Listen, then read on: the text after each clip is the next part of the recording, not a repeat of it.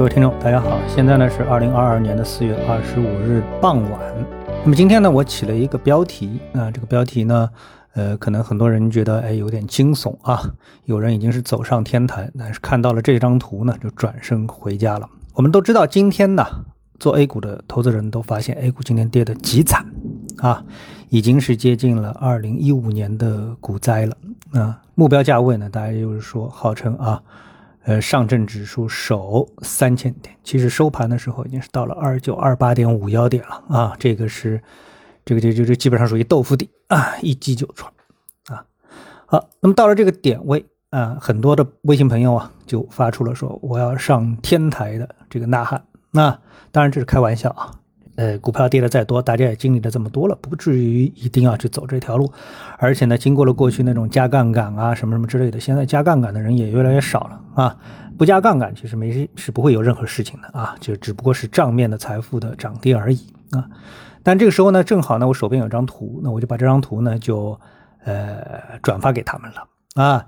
他们呢就立刻改变了想法，纷纷的向我表示感谢啊，说什么呢？说张兄仁慈啊啊！我刚刚到天台上，刚刚往下看了一眼，准备跳，看到你发的图片，我觉得人生还是美好的啊，然后就艾特了我一下啊。好，那么这是张什么图呢？我跟大家分享一下啊。其实说白了很简单啊，就是二零二二年今年的公募基金的基金经理啊，大牌的基金经理，他们到目前为止的二零二二年的业绩啊。大家说的这个做的最好的啊，或者说是明星基金经理人啊，张坤啊，今年到目前的业绩是跌掉了百分之五十五，曲阳跌掉了百分之五十五，刘彦春跌掉了百分之五十四，啊，李耀柱跌掉了百分之五十三啊，总共我看数一数，差不多啊，这张表上面有十六加三十九个人啊，差不多二十个基金经理啊，那么做的。最好的，或者说跌的最少的，也有百分之四十，啊，所以看完这这张图之后啊，我觉得很多人可能会有比较心，或者是幸灾乐祸。其实这倒不是我想跟大家给这张图的核心原因啊，是什么呢？就是说，我觉得，呃，你看张图之后啊，你是不是觉得其实问题啊，并不是出在你自己身上？我觉得这点很重要。就世界上如果出现你想不明白的事情，那无非有两种原因，一种是主观原因，一种啊是客观原因。但很多分不清主客观的这个区别是什么呢？呃，比如说，有的人特别把喜欢啊，把成功了的事情啊算在自己头上，然后把自己的失败呢算在别人头上，啊，比如说有一些这个这个标准格式啊，呃，比如美的啊，美国是这个地球的万恶的源泉，那这可以解释很多事情啊。还有呢，股票跌了怪股评价，股票涨了呢就感谢证监会主席啊，诸如此类。那这里呢，我我觉得也没必要展开啊，大家。一听也就明白了啊，所以如果你觉得公募基金、私募基金的这个业绩，特别是这些大牌的基金经理管着上百亿的资产，然后看到他们的这个业绩，你觉得还不能治愈的话，那看看今天啊，还有什么市场是不治愈的啊？最终一定是会治愈的。我们看到今天呢，人民币汇率最高到目前为止已经是跌到了六点五九六五五，我们说离岸啊。我们注意到这个问题的时候，你还记得吗？我跟大家说，它是在哪里？还在六点四不到，啊，现在已经是差不多到了六点六了，啊，这个从它的图形上来看，可以说是天天拉涨停。那么当然，这个事情跟可能跟很多人没关系啊。但是你再发现没有，还有一个市场，可能你没注意到，那就是期货市场，啊，期货市场啊，前两天我看了，他们整体上一直走的都不错。啊，就是趋势是向上的，为什么？因为大家觉得，哎，一个是通胀啊，一个是俄乌战争啊，这个呃会让这个商品的价格可能往上趋势性的上涨，哎，这个是原来的逻辑。但是今天颠覆了，原油跌了百分之六点七幺，我说的都是国内的爆盘啊，纸浆跌了百分之五点七六，原油百分之六点七幺，这都是跌幅啊，沪镍跌了百分之七点四六。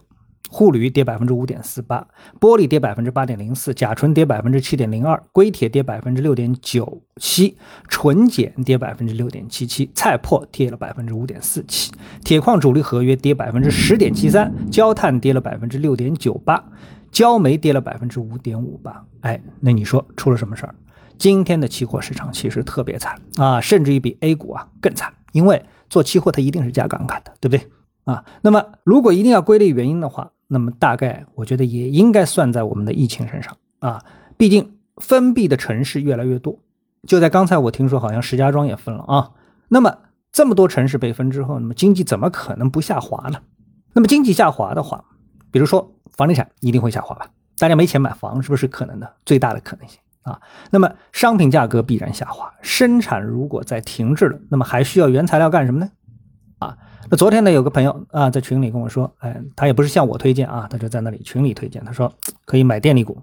那我就跟他说，现在厂都关着，谁用电呢？啊，谁来用电呢？啊，所以你这个电力股涨有逻辑吗？找不到。好，还有什么在跌的？美股，美股虽然今天还没有开盘。啊，但是从上周四开始啊，跌的也是很惨，比特币也在跌，所以总结一下的话呢，你就会发现都在跌。源头啊，在美国的加息和中国的抗疫分成叠加之后呢，人民币跌，A 股跌，商品跌。如果你没有提早看到这些问题的源头，虽然啊，我其实在 A 股做头的时候就。已经给大家做了一些预告，虽然我自己感觉好像也有点不痛不痒啊，但是我预告过啊。根据缠论分析，上升波已经完成，下跌波已经启动。上个星期的时候呢，我天天跟大家说人民币啊开始跌了，A 股又找到了新的下跌的理由了。然后美股加息啊，美元加息啊，请大家不要忽视这样一个信号啊。分成抗议一定会冲击经济啊，我觉得我基本上都说到了啊。但是如果你没有做空的工具和想法的话，还是很容易在多头硬扛的这个圈子。里面啊无法自拔。啊，好，那么最后呢，我再用一张缠论图来跟大家说一下目前的 A 股的形势啊，A 股的整个的一个上升波段啊，你可以看一下，它相当于是一个没有第五浪的上升趋势啊，然后呢击穿了第四浪的下沿啊，现在呢已经进入到了第二浪的范围内啊。什么样的一些技术信号呢？比如说 MACD，我重点要强调一下，MACD 的这个信号是这样的：如果说它进入到了零轴的下方，这就是熊市；在零轴的上方就是牛市。现在是在下方，什么时候能够真正翻上来？当然我们现在是不知道的，对不对？走势进入到了第一个中枢，也就是二浪的范围内，其实呢已经是进入到了深度熊市的范围了啊。进入第四浪就是跌下来啊，进入第四浪，它只能说是刚进入熊市啊。所以总而言之啊，简而言之，根据传论，目前。没有买点啊，这就是这么简单。谢谢，我们明天的时间再见。